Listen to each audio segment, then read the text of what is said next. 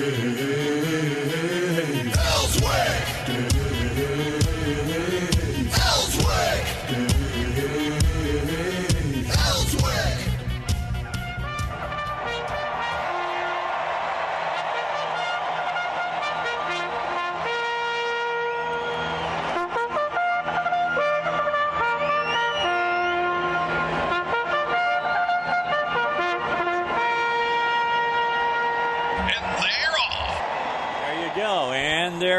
Today's first day of filing for 2020.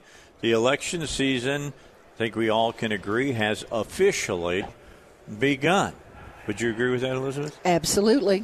I mean, there's enough. With a bang. There's a lot of politicians here today. A lot of money writ- being, you know, a lot of checks for a lot of money being written in that room. Doyle Webb has a really big smile. Looks like a, a Cheshire cat sitting in a tree right Those now. coffers are full, Yeah, filling up. They may not be full. good. They're filling up. They, they may not be full, but they are filling up. There's no doubt about that.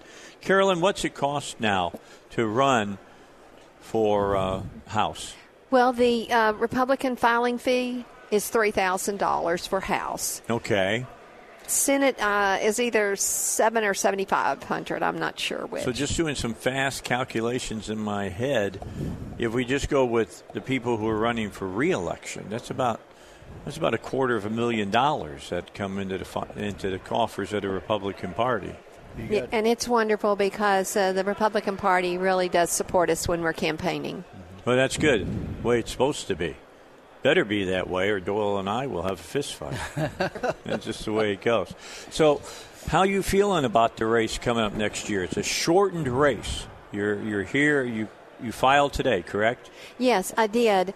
Actually, I feel I feel very confident. I feel um, comfortable.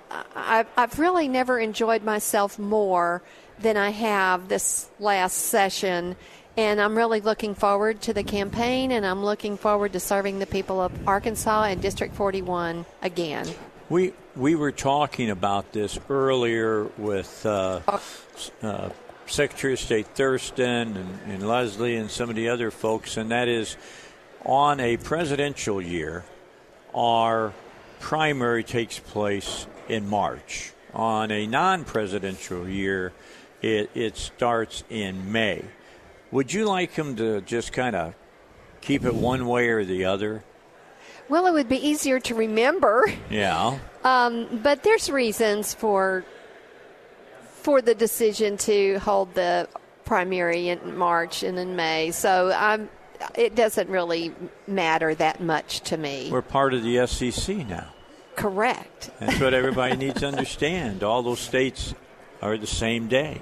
But the SEC is an athletic thing, Yeah, well, not a political if thing. If you want to have some kind, You kind, don't think politics, Ed? you want there you go. Yeah, oh, I want- know it's a game. Yeah, what was it that uh, Dick Butkus said? He said that people who say that politics is not a uh, confrontational sport full a blood have never been. Yeah, full contact have never been in politics before. Absolutely. Yeah, it's a blood sport. Yeah, well, it can be for some people. Definitely can. These days, more and people. more.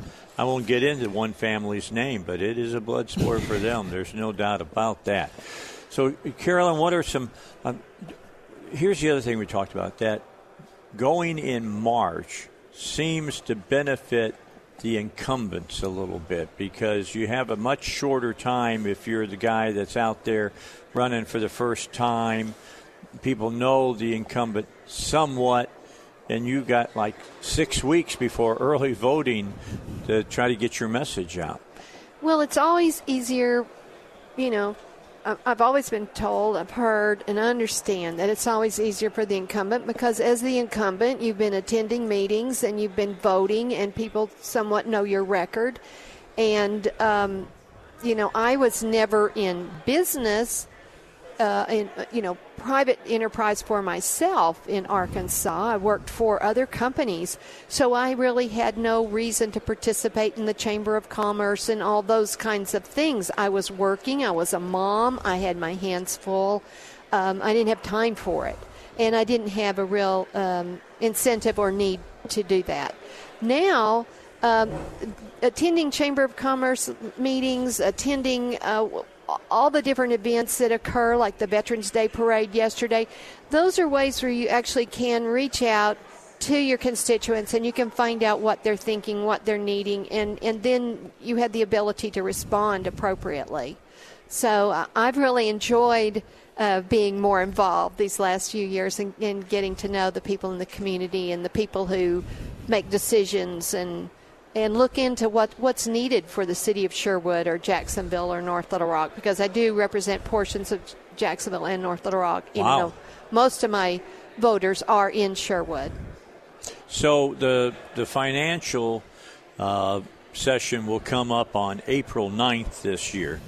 Do you think it's going to be less contentious than it's been in the past, or what do you think some of the big issues that will be coming up here in the future? Well, I really, um, I don't have an opinion about that right now. Okay. Um, I, I can't.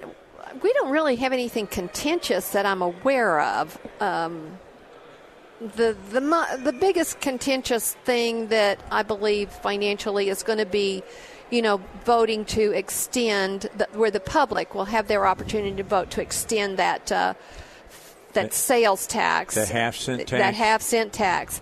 But um, I'm going to put my my face out there and say I support that half cent sales tax. We have got to improve our roads, and that is our um, that is how we will be able to provide the money to do that. Our we have so much traffic coming through our state on 30 and 40.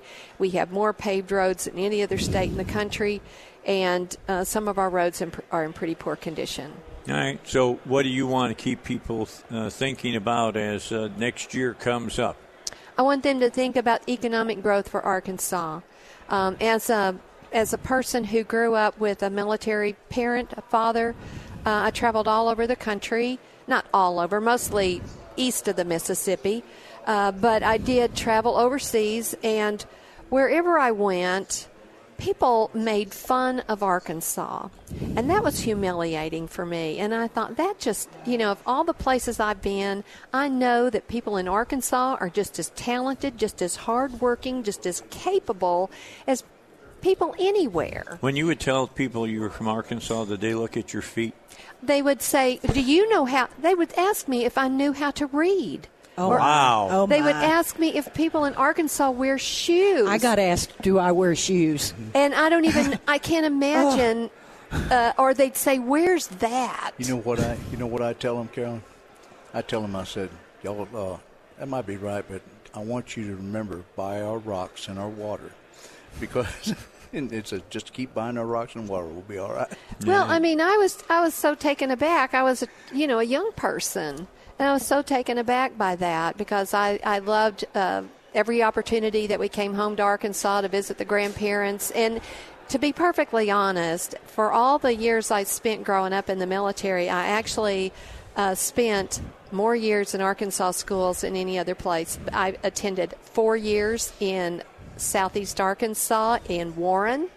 Uh, w- one of those semesters was in Des Arc uh, while my parents were hunting for a place for us to live. I stayed with my grandmother, but uh, then I came to Jacksonville as a junior. So I spent at least six years in Arkansas schools before I graduated high school, and then I went on to get my college degree at UALR No. and my master's. So, you um, got your connections to the state. absolutely. Hey, my ancestors are all over this state. Cool. That's very good. All right, got to get a break in. Karilyn, thanks for coming by and visiting with us. I see Dan Sullivan lurking over in the shadows. Uh, we'll get him on next here on the Dave Elswick Show. Thank you, Dave. Sure thing. Three star general Michael J. Flynn, head of the Pentagon Intelligence Agency, knew all the government's dirty secrets. He was one of the most respected generals in the military. Flynn knew what the intel world had been up to. He understood its funding. He ordered the first audit of the use of contractors. This set off alarm bells.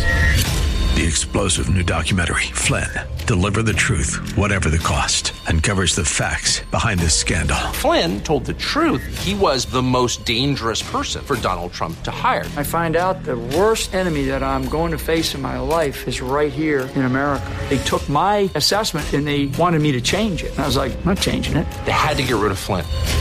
With in depth interviews, archival footage, and never before seen personal records of the man behind the headlines. I just felt like I was drowning. Flynn, deliver the truth, whatever the cost. Available now. Watch it today. Go to salemnow.com. Salemnow.com.